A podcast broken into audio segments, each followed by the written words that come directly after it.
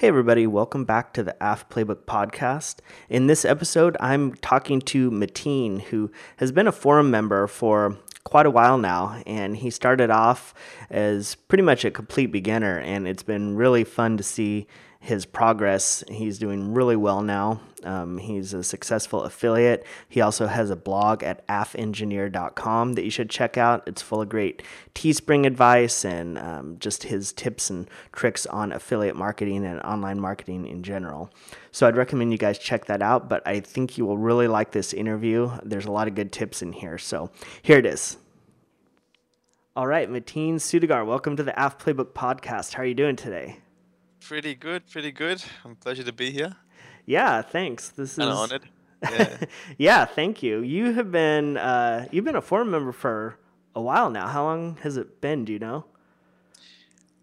Approximately a year and a half. Year I remember half. starting some. I, I remember joining AF Playbook pretty much as soon as I started affiliate marketing, or a few weeks after. So it would have been July or August last, not last year, the year before that, Before. so 2013. Okay. So a year and a half. Okay, year and a half. So how did you how did you get started? What were you doing like before the forum, or actually even before affiliate marketing? And how did you get into it? Okay, it's a bit of a long story for me actually because I started, I was introduced to affiliate marketing from a friend of mine during, mm, I think it was the last year of uni, so 2010, Okay. around around then. So um, a friend of mine was doing some SEO stuff, and he was uh, pretty much spamming Google to get his review site on the first page, and then he'd make you know a, f- a f- couple of hundred bucks, and then he'd get knocked back down to the bottom. So I saw that I used to try and investigate money making, you know, online money making before then, and and I'd and then um when he showed what he was doing and I saw that it was working, I was pretty much hooked since then onwards. So I started I started doing review sites as well, but then um the whole writing articles thing just kind of got me really bored of it, Yeah. you know? Yeah. So because because the tech the strategy then was to continuously write articles and then just sit there with uh, like a backlink robot and for me and it was just like type captcha codes and just spam the crap out of things. So okay. That was really not fun. Yeah, that gets old. Yeah, so I got put off by affiliate marketing, and then I just let it go for like a, a year or two, and then I started working in my profession, Mhm. which um, I did civil engineering, so I started working in construction for two years. Okay. And during the second year, um, so the graduate programs in Australia usually go for two years. So I was in the second year of my graduate program, and then I was getting kind of inklings to do something else, and the business me was like, "Oh, Maddie, you need to try something else." Yeah. So um, you know, I was googling a few things, and then uh, I just decided to just quit in the end of second year. So November 2012, I just decided to quit and just jump into business, whatever it was. I had no no plan. I didn't know what I was gonna do. Yeah. Well, actually, no. I had a franchise lined up. I was gonna start a telco franchise, Mm. but as soon as I quit, it ended up not going through. So I quit on the hopes of that was gonna go through, but it didn't. So I was gonna, I was pretty much left with uh, no idea what to do. But I just wanted to make something work. I wanted to find an income stream that was not work or employment. Okay. Yeah. So then I was exploring a few things. Did did um I was going to yard sales. It's Mhm. called garage sales here. So I think Yeah, it's yeah. yard sales in America. But I'd go there and buy things and then sell them on eBay or Gumtree and then do a few things here and there. And I start blogs. But the problem with blogs when I was starting them then was that was that I was starting blogs with the intent to make money. Mm. So I'd get frustrated after a month or two and I'd get no traffic or you know, when I'd not make any money. So I think the intention was wrong. So when you when you start something and you just want to work on it and you're not really fussed about whether it makes money or not and you just want to give it that value, I think eventually it'll start getting you better results. So that's what happened with the blog I'm on currently now.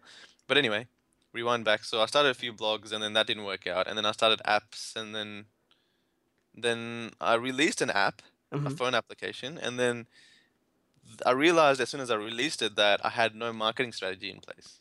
Okay. So this was a couple of months before I started after uh, started affiliate marketing. So when I realized that, and that was I think a turning point for my whole business kind of career because I realized the importance of marketing. Like I, the the real importance of marketing. Like if you don't have a marketing strategy, there's really no point starting anything. So that's what I realized based on my experience. So so then after that, I was like, okay, scrap everything that I'm doing. Everything's kind of failing because I'm not marketing hmm at all. So let's learn marketing full time. So then I kind of stumbled upon a couple of blogs. I think uh, the blogs that release their income reports. So Smart Passive Income, Yeah. that's a pretty popular one, and then Yeah. TylerCruz.com. Um, he's another one that does just paid affiliate marketing. So I started to browse on these um, websites, and eventually started to do my own stuff. And uh, yeah, That- the rest is history. That's how I started. That's pretty cool. So when you oh, sorry. no, it's it's always interesting how people got started. I always like to hear those stories. When you quit, you said, were you in school when you? No, you're actually working when you quit. Yeah, I was in, I was working, so I was full time employed. So when you were just like, I don't know if it was one day or whatever, and you're just like, okay, I, I quit. I'm going into business. Did your family and friends think you had like gone off the deep end, gone Yeah. crazy? Big time, big time. Yeah, Especially in our culture because yeah, um, you know, subcontinental people. So I'm from India, Mhm. and we're pretty adamant on getting your qualification before anything. okay, And the more qualified you are, the more degrees you kind of continue to pile up. In India, I, I guess it kind of makes you stand out more than the rest, and there's a lot of com- competition in the, India. hmm So the advice from my parents were to continue study. You know, do your engineering, do your bachelor's degree, do your masters, do your honors, etc., etc. So when I quit work, they were pretty stunned, to say the least. yeah, I bet. So I, I kind of expected it though. Uh, That's the struggle for us. I don't. I think it's probably the same for anyone really. Like no one really understands your decision, especially business decisions, because they're so whack I for think a lot of people. Yeah, I think so. Especially if you know your parents were kind of traditional, or you know worked a job, didn't do anything any anything entrepreneurial. Yeah. Um, and yeah, it's That was another. th- That was another thing. Like my parents are, they're not business people. hmm So they don't understand the the business journey. yeah. So, So have the, have they kind of grown to accept it as you've become more successful and kind of built your business out? Yeah. Well, when I started to earn decent income, that that's when they started to kind of let me do my own thing. yeah. But when I was telling them, when I was getting excited over making like two bucks, Yeah. they were like, uh, "Really? Is this what you spent six months doing?" yeah. but uh, yeah, now now they're now they're pretty happy. They That's- just let me do what I want. Yeah, that's cool. I'm glad. So, uh, what were some of the first things that you tried after you know you joined the forum and you started marketing? You mentioned you had you had an app. So, did you go back to promoting that, or did you just like start doing affiliate offers? Um, my app I kind of just left Mhm. by its own. I didn't really touch that after I started affiliate marketing.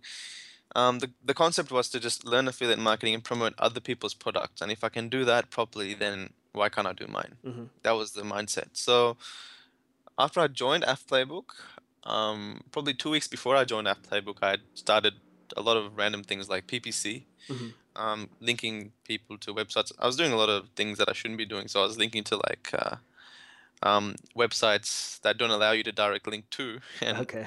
pretty much bidding on their trademark uh, names on Google. So I didn't know I was not meant to do that.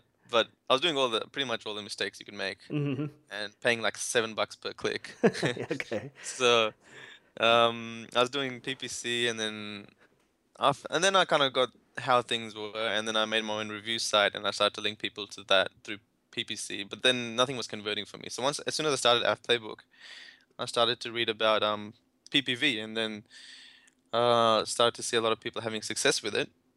So I basically jumped straight in, uh, straight into that Cool. PPV affi- affiliate marketing And what were I mean, I know you've you've done some really good follow along threads in the forum.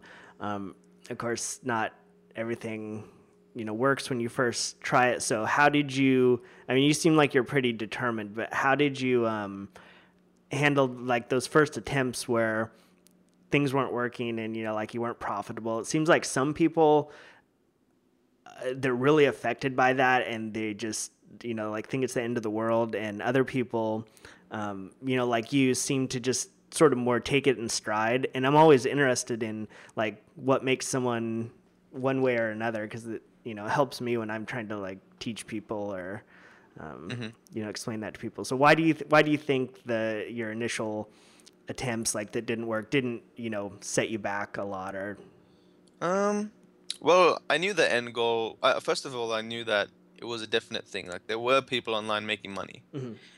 and they were making a lot of money, and that was a fact because I'd seen my friend do it. Um, not a lot of money, but he was making like I think he made like a couple hundred bucks in a, in a night. Mhm. And um, I remember those two to three weeks that I was before AF Playbook. I didn't really have much direction, and I was on my own, and I was doing a lot of things and just busting through my budget. I do remember that being really just mentally pretty difficult, Mhm. and a lot of things that failed. It, it, I would go into everything, anything that I started, I would go into it thinking that it would work okay and then when it didn't work, I would it would kind of knock me back a bit, and I kind of eventually realized that as long as I'm learning from each of these step steps, then I'm doing good. Mhm. So the goal right now is to make sure that I'm learning. The point, the moment I do something and then I analyze it to see why it didn't work, and I can't see why it didn't work, that was when I was gonna stop. But that never happens in affiliate marketing because you can always try another angle or you know you can always fix this up and retry something so sure but but i do remember those three weeks just being really difficult and i was having just i was kind of writing motivational quotes everywhere around my room there was like stuck everywhere just to keep me going listening to tony robbins and everything motivation you could think of and just just pushing my three, myself through it i was just i think the last week i was just forcing myself to just sit there and just do it okay so it wasn't it wasn't like I was really motivated throughout the whole thing. A lot of I think about 60% of me continuing was just based on me really just sitting there and forcing myself to go Mhm. and just keep moving forward and banning myself from, you know, social media, Facebook, no YouTube, just sit and work kind of thing. Yeah. Yeah, yeah, definitely. Uh, yeah, I think that's I think that's a big part of it for a lot of people. A lot of people just like wait to get motivated or wait till they're really like fired up and you know, even for like really successful people that doesn't it's not like you wake up every day and you're jump out of bed and you're like Yeah. all fired up, you know. It's a lot of people, most people that I've talked to that are like you know really successful they they're like yeah you know a lot of the time I don't feel like working but I just it's like a routine you know they it's Mm. like part of the process they know they have to do that to get to the the end goal whether they kind of feel like it or not Yeah. But like little th- eh, like what I was aiming for when I started was just one conversion. Mhm. And I knew as soon as I got that, then that would give me motivation to for the next step, but that was to make it profitable. And then the next step, then the next step. So all you need is that one little hint of success, yep and that motivation will come. So as long as you can force yourself to just do that, whatever industry you're in, like even if you're in real estate and you're door knocking, as long as you can just get that one sale, then you know that's. I find like that's when you kind of are successful. As soon as you get that one thing. I totally agree. Yeah. Yeah. Totally agree. It's yeah, and it's it, a, a lot of people don't ride that motivation enough. You know, they get a conversion and instead of being happy about it, they go, "Yeah, but you know, so and so is making like ten thousand dollars a month, and you know, I'm making like two conversions Yeah. a day," and yeah, they get discouraged. And I, Yeah. I almost think like all the blogs out there and the forums and stuff, it's it almost makes it kind of harder for people because like I don't know, when I started there wasn't blogs and forums and stuff and I was like thrilled when I made a few hundred dollars. I mean, I was like on Mm. top of the world and that is like what kept me going. I didn't know that Yeah. people were making, you know, way more than that. Yeah, that's very interesting. I remember um, because I do a lot of Teespring, Mhm. and it took me so long to get a campaign to tip. Yeah. Like you don't understand. It took me literally 50 Teespring designs to get me the tip, and that's a crazy amount. Um, but a friend of mine who wanted to start, I showed him everything that I'm doing. I taught him everything, and his his first campaign he sold six shirts or Okay. hoodies. For Wow. thirty dollars spent, he made like 120 bucks wow. right? And he was kind of upset because at the end of it, he didn't tip. hmm I don't know why. It just stopped. People Just- just stopped buying, and, and he ended up spending like 80 bucks, and he was still stuck at six sales. But the fact that he got six sales for me was just like, whoa, man, this is your first ever attempt at affiliate marketing. This is like success beyond anything. Yeah, yeah. And for him, he kind of was not motivated enough to, like, he got demotivated, and he was kind of upset about it. And and you know, it depends on how you look at it. At, at it, I saw it as a massive success, and he saw it as, as not good enough. And Yeah. it was just really weird because I was really excited for him, and he was just like, whatever. yeah, that's that's interesting. Now, yeah, it's all about your frame of reference and your perspective, I guess. You know whether mm. you how you Yeah, affiliate marketing is really hard to do. So even a bit of success is, you know, it sets you apart from so many people. If you can just get a bit going. So you should be happy. So speaking of Teespring, how did you get started with that? I know you're you said you're doing PPV for a while, and then how did you start on the Teespring stuff? Um, well, the transition from PPV to there's a lot of things in between transitioning from PPV to Teespring. Mm, I think I took your master classes, and then I saw all the strategies you were doing, and then I said, okay, scrap every other experimental thing I'm currently doing. I'm just going to focus on these things because if you imitate or you emulate working models, Yeah. then you're more likely to find success within them instead of making your own thing. hmm You know, from start to finish. So, um, Teespring, I kind of got started after oh, uh, Ashaman's post. Mm, I'm not yeah. sure that's how you pronounce it, but uh, his follow along, and then he started to post like income of payout, income payouts of like 20, 30 k, Yeah. and that was really motivational. And then I was like, all right, screw everything, I'm gonna try this stuff, as you do when you see big figures. yep. But even um, on Warrior Forum, uh, you'd, I'd see like a lot of case studies and a lot of people posting, "Oh, I made 15k in two weeks doing this," and a lot of uh, you'd see Teespring every every, you know, fifth or tenth post was Teespring related. So Yeah. uh, when I started to see that kind of everywhere, I started to realize, oh, there's opportunity here. Let me try and see if I can break into it. So that's when I got started. Okay. Interesting. Yeah, and you said it took you about like 50 attempts or so just to get a campaign to tip, and then after Yeah. that, was it? Did it get a lot easier, or were you still struggling for a while? No, it, no, it got a lot easier. Well, actually, the 50th campaign, I hit on something really massive. Okay. and really expandable. So pretty much every campaign after that was working for me. But after that finished, and I had to come up with my own designs um, that was separate to that, so separate designs. I had to. It did take me a long time to uh, get the gist of what works and what doesn't work. But Yeah. by then I had kind of mastered Facebook advertising and and targeting, and I had learned about which countries buy and which countries don't buy, and Mhm. certain things that helped me a lot with my other campaigns. hmm So yeah, it took me a while to get things like now. I'm pretty confident in. I can kind of tell what campaigns would would give would have a chance of working and what I won't and which ones I won't even bother with. So Yeah. So did all that learning, um, like about Facebook marketing, Teespring, was that mostly just the result of like trial and error, or did you learn from any specific sources? um, well, it's a bit of both really, Okay. because I would say a a large majority was trial and error. hmm But if I were to look at a lot of the things that I, I do now, it would be the result of reading it somewhere online. Mhm. And a lot of it would be AF Playbook. Yeah. And reading, you know, Ashaman's just the um the follow along campaign that he had and his tips and everything. I, I just duplicate whatever he does. Yeah. He obviously makes a lot of money. So I'm like, man, whatever this guy does, I'm going to do it. So, and he's very transparent with what he shares. So that's really cool. Yeah, he's yeah he's been really great about sharing Yeah. stuff. There's a few of you guys that do Teespring in there that are yeah always like I'm always learning something and Yeah. um, I'm really surprised. There's a, there's a really good uh, Teespring community there, actually.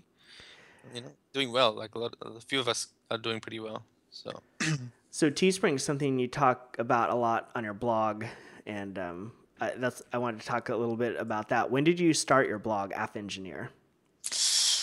Mm, I started it pretty much as soon as I started affiliate marketing. Whatever I did, I always started a blog for it because I Okay. like I like mind dumping things. Whatever is in my mind, I like just writing a post about it. It kind of makes me feel good. So I started the blog then, so a year and a half Okay. ago. Um, and luckily, the f- very first day that I started affiliate marketing, m- the very first day that I actually spent money on affiliate marketing, I started to track my profit, uh, sorry, my revenue and cost. Yeah. So the really cool thing about the blog is that it has, from the very first day, the revenue and cost comparisons all through. I don't know how many days. I think 500 days till today. I've got every single day how much I spent and how much revenue I brought in. Wow. So I thought that was really cool. And I've got, you know, in my other spreadsheets, I've got a breakdown on how much I've spent on each traffic source and stuff. So, so I find that that uh yeah, I started it a year and a half ago, and Okay. um, it's kind of evolved from just sharing whatever I was doing at that time, so just random things like PPV or PPC or whatever I was kind of trying to pretty much complete Teespring for the whole of 2014. Yeah, you have some great um, info on Teespring, and I, you know, your blog has really gained a lot of traction over the last Yeah. last year and a half, and I think uh, that's at least one of the big reasons, and one of the reasons I like it so much is because I don't know, it seems like so many blogs out there. There's good posts and stuff, but so many of them are just more like mindset stuff, and I like that stuff, but. I don't, you're actually one of the very few affiliate bloggers out there who's like showing how to do something like technically step by step. Um, Yeah. I, don't think there's a lot of that out there, like people actually, you know, openly sharing insights like that. So I think that's really cool. Thanks. Well, the reality is that I think there's a bigger market for people that are new to affiliate marketing that that really appreciate the whole mindset thing. So I think when bloggers start to blog, uh, it's a it's a bigger demographic if they're appealing to just people that are starting and the whole mindset motivational thing. So the technical aspect of things, and, and I, I guess a lot of bloggers get comfortable just blogging about really general topics Yeah. because they start making income from that. It's very easy to do. Mhm. Um, so now my blog's starting to make me an income. I've got to continue to remind myself that you know don't turn this into a blog that just shares really general stuff. Like I want to make it very specific things about what I'm doing outside of this blog that's also earning, earning me an income. Yeah. So I want to just continuously keep it at that. So Yeah. that's a kind of challenge for me this year. For sure. Uh, yeah, but I I think that's what keeps it interesting because people like, Mm-hmm. you know, like you mentioned, smart passive income. And I think that's a um, big part of the success of that blog is, you know, he's. Um, he has some like mindset stuff, but he's sharing a lot of stuff of like what works and things he tries Mm. and stuff. And I think people find that that really interesting. Yeah. So on your blog, there's um, you have a lot of stuff about Teespring on there. So anybody interested in Teespring should check that out. Because basically everything that you need to get started. But if you had to just summarize, kind of like your top few tips, if someone said like, "Okay, I want to start Teespring," you have like a couple minutes to tell me what to do. What would you say? Like just generally, what are the kind of your top tips? Uh, the first tip would be, well, the first thing would be to go to my blog and check out every single tutorial video I have from start to finish, which is 25 videos. Okay. I can't think of anything that I haven't covered on there. So from start to finish, check, go through all those videos, and then kind of read up on things first. So read all the case studies you can come across, and you'll get the gist of what's going on with the whole Teespring thing in your head, like what designs work, what designs don't work. So that's not really a tip, I guess, but that's something you should do. So the, the tips would be, hmm, if I if I were to just give the top three tips, Sure. uh, Put you on the spot. yeah, it would be research. Make sure you're researching because a lot of people, I tell them what I do, and then they'll they, you know, I'll meet them again, and they're like, oh, I, I thought of this really cool t t-shirt idea, and they'll think of some quote that they saw of some some news feed, some some Facebook uh, post or something, and they'll be like, this will be really cool on a shirt. Sure. And it- maybe it will be really cool on a shirt, but you have more chance of succeeding when you see, um, when you're making shirts that you know work. So if you go on eBay or if you go on, uh, like if you come across a Teespring shirt that's been advertised to you, mark down what demographic that shirt is appealing to. So if that shirt's selling 200 shirts and it's selling to the Chihuahua demographic, well, obviously, you know, people with Chihuahuas buy shirts. So make a shirt around that demographic. So kind of base your shirts on base your designs on shirts that you know kind of work already. Kind of reverse engineer why they're working, and then you know you can vary up certain things. Like you, there's, there could be a phrase that appeals for Chihuahuas, but you can kind of twist that phrase to appeal to other pets. It might be cat pets, or it, can, it might be even reptile pets. It could be something completely different. But um, so base your designs on things that work.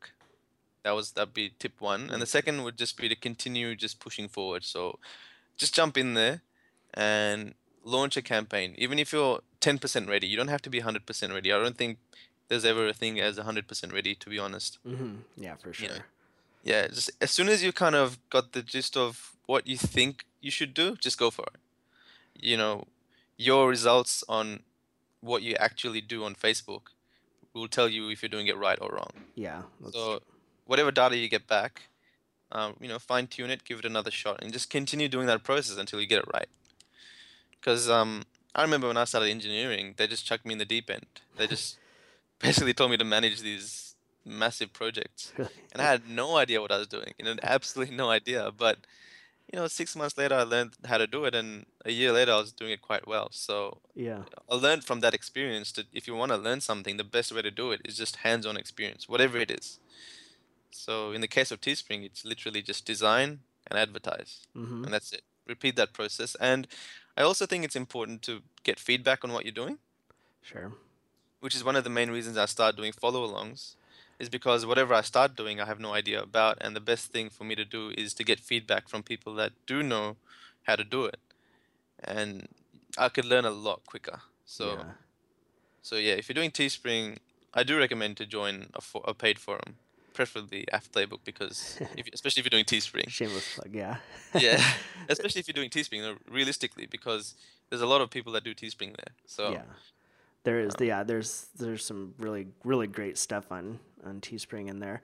Uh, just a quick question about about design because I see this get asked a lot and um, in like the forum and just online. You know, people are wondering like, should I try to design the shirts myself? I know like Ashaman. Um, I think he has a designer or a few designers.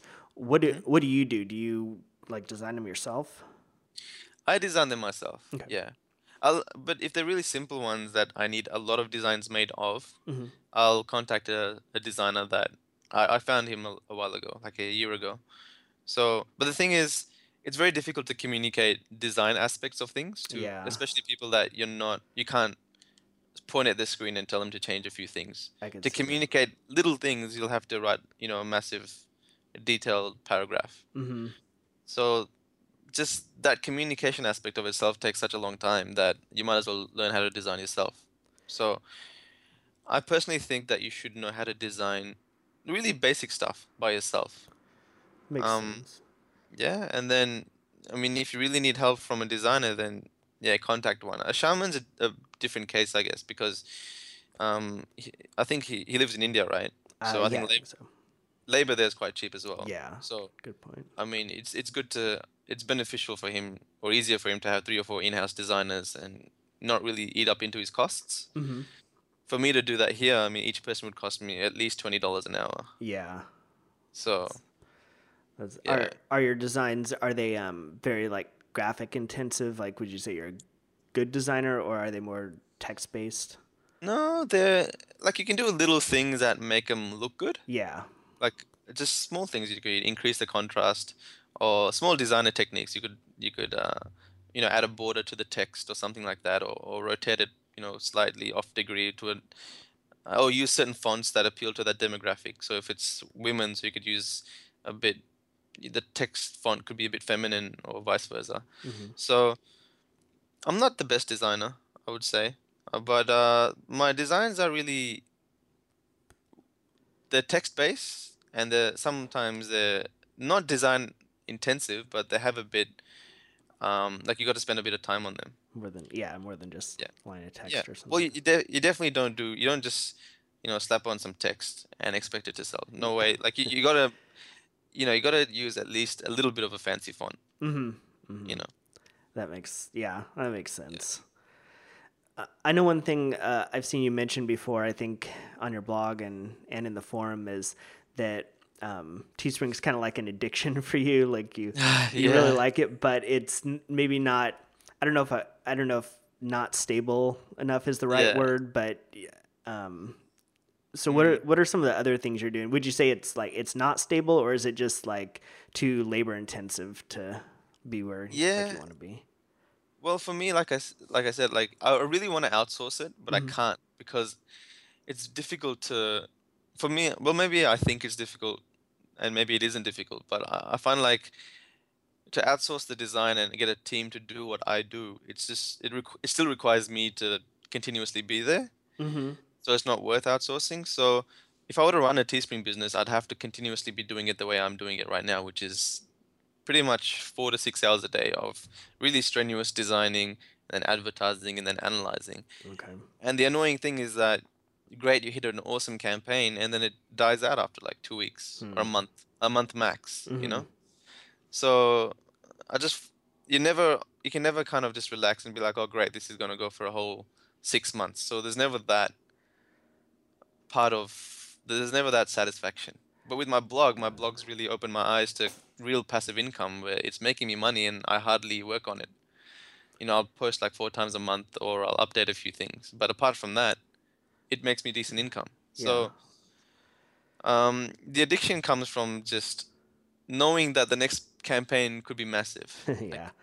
You know, you, you you never know. Like this, if you don't try this campaign, you feel like, oh man, I'm probably I might be missing out on, you know, 10, 20 k. You mm-hmm. never know. So that's the where the addiction comes from. So I really just want to, like I said, it takes about six hours or so, four to six hours to continuously run this. Yeah.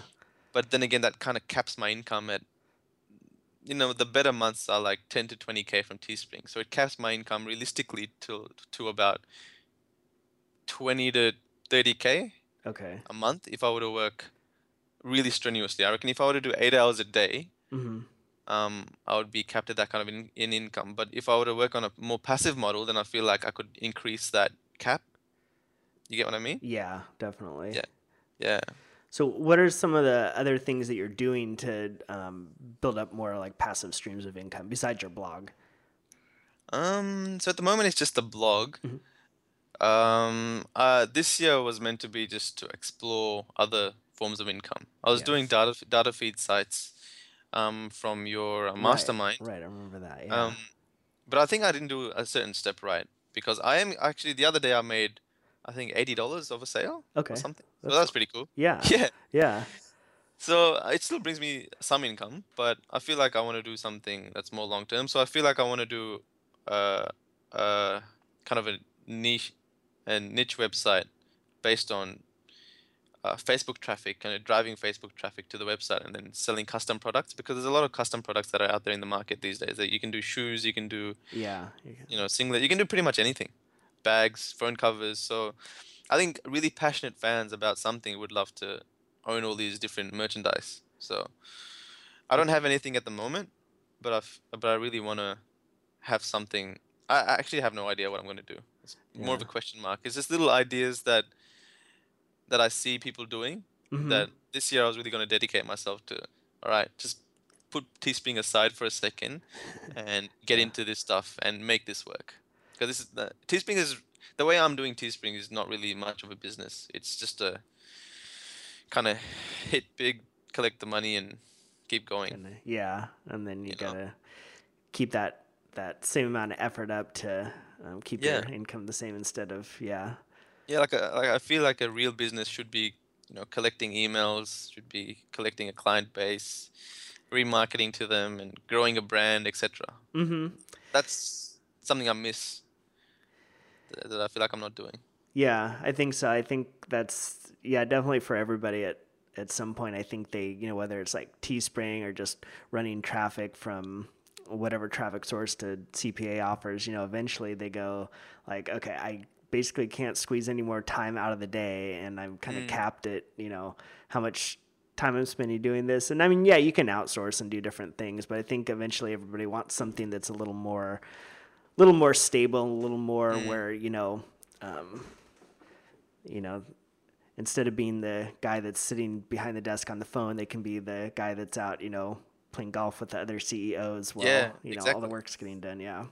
Yeah, exactly. Well, the problem with Teespring again is that you can have a whole month and earn maybe have a really crappy month. You could earn maybe one or two k, hmm or you could have a great month and earn you know five figures. or Yeah. sometimes even six figures. So there's so the variance is so so big that it's just massively unstable. It is. Well, for me anyway. So Yeah, no, I it is. I think for anybody just doing the kind of pure paid traffic model, it is, and that I mean, some people I know some people that do it for years, and you know they they like doing it, but I would say over ninety percent of the people I know eventually they they're like I got to do something else. I can't, you know, I can't do this grind anymore.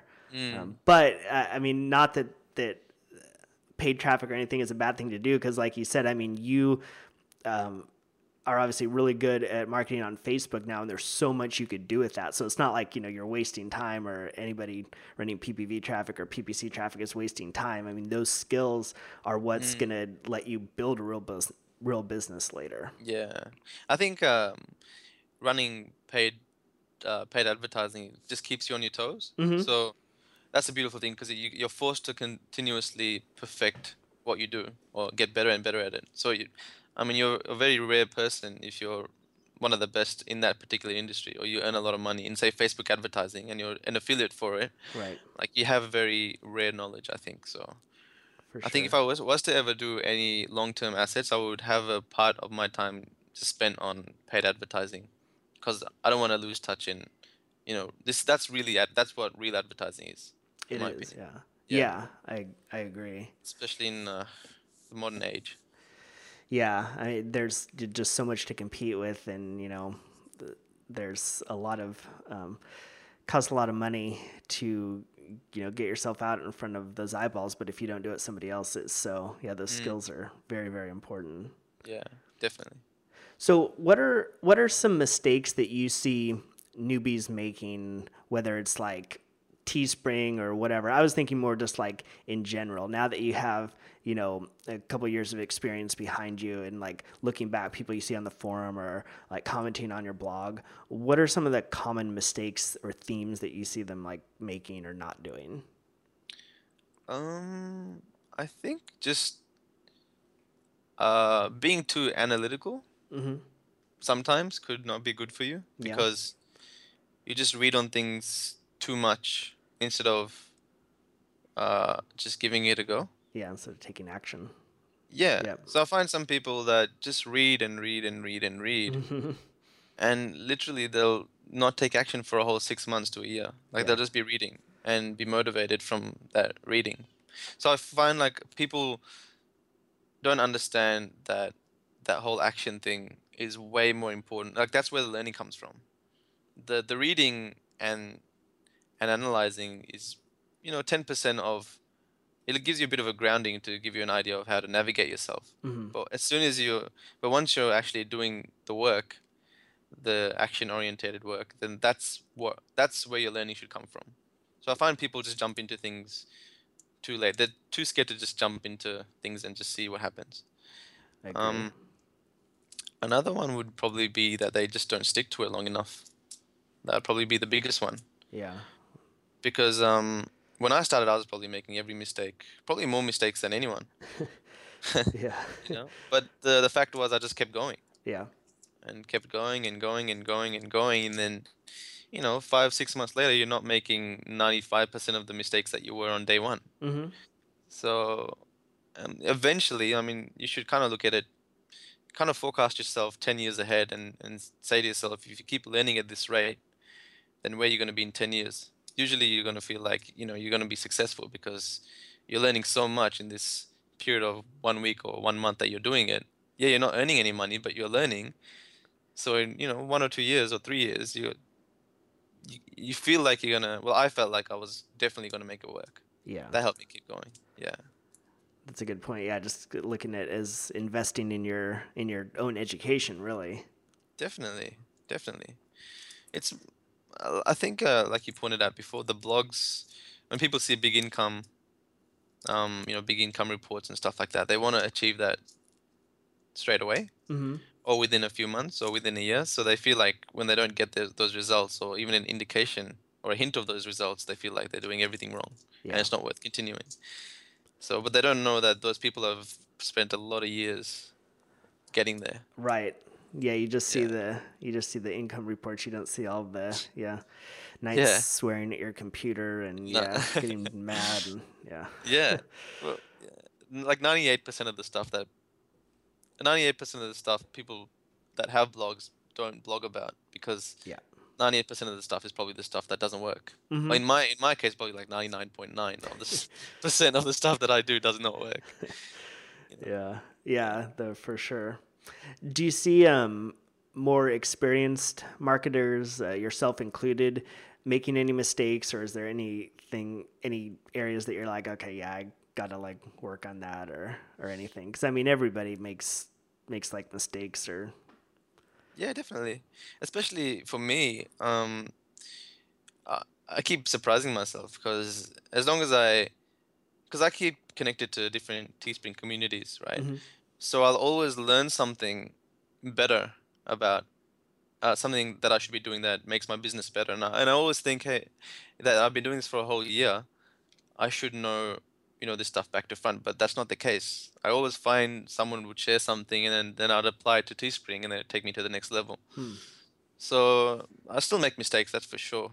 And um, I think as long as you- you're open to just trying other things out to see, you know, you're open to split testing other things or other recommendations um, to your business, then you'll just continuously keep improving, no matter what level of an affiliate you are. Yeah. Yeah. it- Yeah. It's easy to get complacent, I guess. And Yeah, definitely. yeah. Mm. So you seem like a pretty productive guy to me. Um, Really? yeah. And I don't know. You might not think that, but uh, I know people say that to me, and I'm like, what? I'm not productive. But No. uh, what are what are some things that you personally do to like be more productive or try to be more effective um, at work? I think people would be surprised to know. First of all, people would be pretty surprised to know that I'm. I don't think I'm productive at all.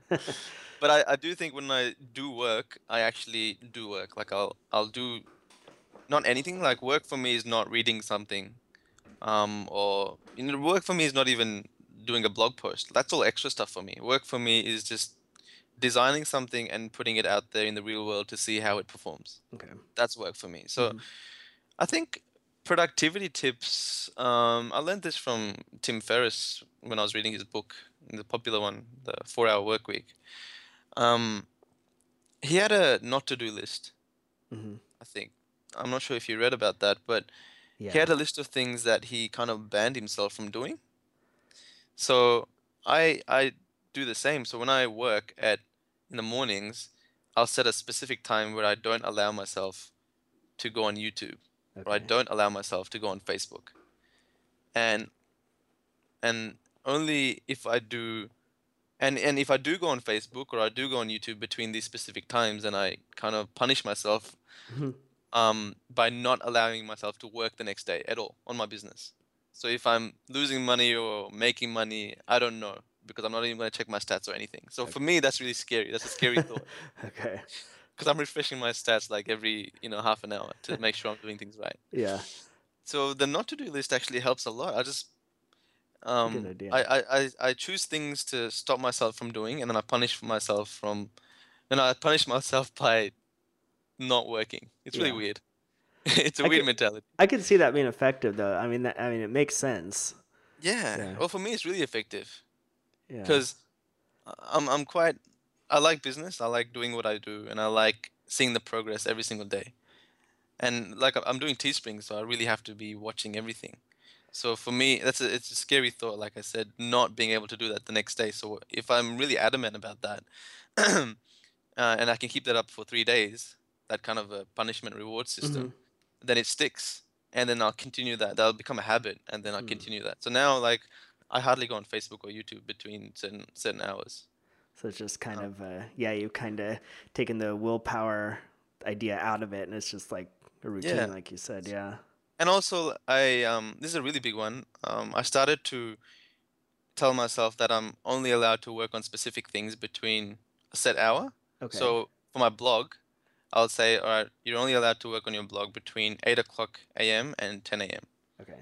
You're not allowed to work on it any other time. So if I need to do anything for my blog, I kind of get it done between 8 and 10 a.m. I feel like if I give myself the whole day to do it, then I'll keep postponing everything, and then by the end of it, it'll, I'll, you know, I'll just stop working, and then nothing gets done. hmm So it's kind of like um, you split your day into certain parts of your business, um, and force yourself to work in certain windows, Yeah. and and don't allow yourself to work on that task in another window.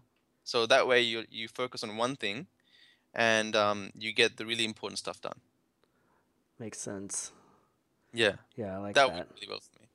Do you write out um, a specific schedule each day, or do you just kind of block out time and say, this is what I can work on from this time to this time? And Um, I I usually have a to-do list. Yeah. of things, kind of like Miser has Okay. in the in the um in his follow along. Yeah. and uh, I always feel like I've got a pretty big to to do list. So the next, so when it comes to say doing things for my blog, I'll just pick out things from that list and I'll just start doing it. Mhm. Yeah, Yeah. Yeah, that's a good way. Then you don't have to think and about Hmm. what you're gonna do next, and then the next thing you know, you're on Facebook or YouTube or yeah. Yeah. they're really bad, especially Facebook these days. It's I know. it's really it's really entertaining, and there's so many all those videos like you just keep watching them. You do, yeah. and then articles, oh man, it's so bad. Yeah, yeah, yeah. Don't get started watching animal videos or cute animal videos or Yeah. something. That's like the black hole of yeah productivity. Yeah. and God forbid if you get you know if you go to YouTube or you get directed to YouTube and then then you're in a then you're really bad because then you're just gonna go through all the suggested videos and then you're gonna click on the you know the poster and you're gonna go through his videos and oh it's really bad. Yeah, yeah. Especially anime videos. Like I'll just get stuck on watching like Dragon Ball Z videos. I'll spend a whole hour doing that. yeah, I know that one. That's yeah, and you're like, I'll do it right after I finish this video, and then yeah, uh, exactly. Wow. it's bad. That's why uh, yeah, that's why I banned myself. I'm not too good with it. Yeah, yeah. I mean, you kind of you kind of have to, so you don't let it yeah, get away from you. I know. I have this weird parent-kid relationship to myself. Yeah, myself. that's not a bad thing. I mean, everybody needs to be disciplined, especially when you're working for yourself. You know, you have to have that self discipline, or or you'll just Mm. yeah do what you want all day, whether it's sitting on the couch or goofing off, whatever. Yeah. Oh, I've thought of another good idea. Uh, another productivity tip. Sure. I also tell myself that um, the last hour I can work at is 5 p.m. or 6 p.m. Or I'll Okay. choose a cutoff time for the day.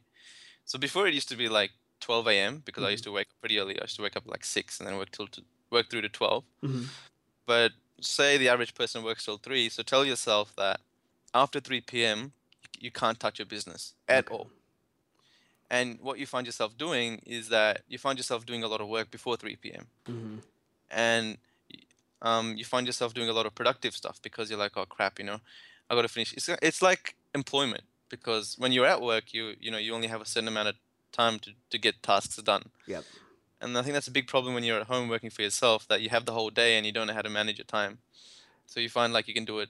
You, f- you find yourself telling yourself that you're going to do it now or later or at, at night. But, you know, in my case, it, it never happens if, Yeah. I, if, I, if I do that. So if I just cut off my work time at a certain time and I force myself not to do anything after that, then I find myself being really productive during the hours that I can work.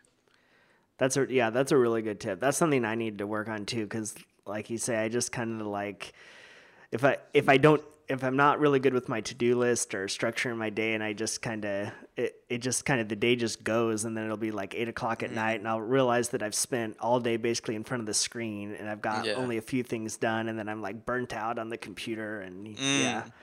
So, I think it gives you false, um, a, a false feeling when you're just sitting behind the computer. it does. You feel like you're doing work, but but in some in many cases you're not. Mm-hmm. Yeah. Yeah, So- I agree. Yeah, I used to I used to think like when I would go on Facebook and read different groups and stuff, I used to consider that working. And then one day I, I sat down and I was just kind of analyzing my business and I thought, okay, eh, what actually have I gained from my business by doing this? And it was Mm. not worth. much. I mean, there was a few things here or there, you know, but it was not worth the time I was spending doing it. So that Mm. helped put it in perspective for me, you know. Yeah. Yeah, like That's a big trap that a lot of people fall into. It is. Just just just sitting there on hours reading and reading and doing things, and they probably do about twenty minutes of real work. yeah, exactly. I remember I actually thought about about it when I was at work, and um, I realized that, that I'm only really productive for about three of these eight hours that I spend at work. hmm So they're really technically paying me for just three hours worth of work. Yeah. So it kind of hit me then that not all the time spent in a work environment is actual work. That's I just read some study on that. They I forget what it was, but it was the amount of time that people actually work in like an eight hour workday, and it was very little. Yeah. Uh, yeah. I, I, w- I can assume so.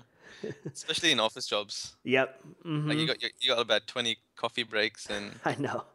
your lunch breaks two hours and you leave early. Yeah. You rock up late. So Yep. I know. Yeah. I know.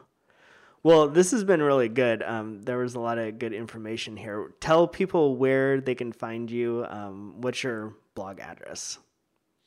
Oh, my blog is uh, affengineer.com, so A-F-F engineer.com. Um, I blog about Teespring, but I've got a contact form on there, so if you have any questions, you can contact me through there.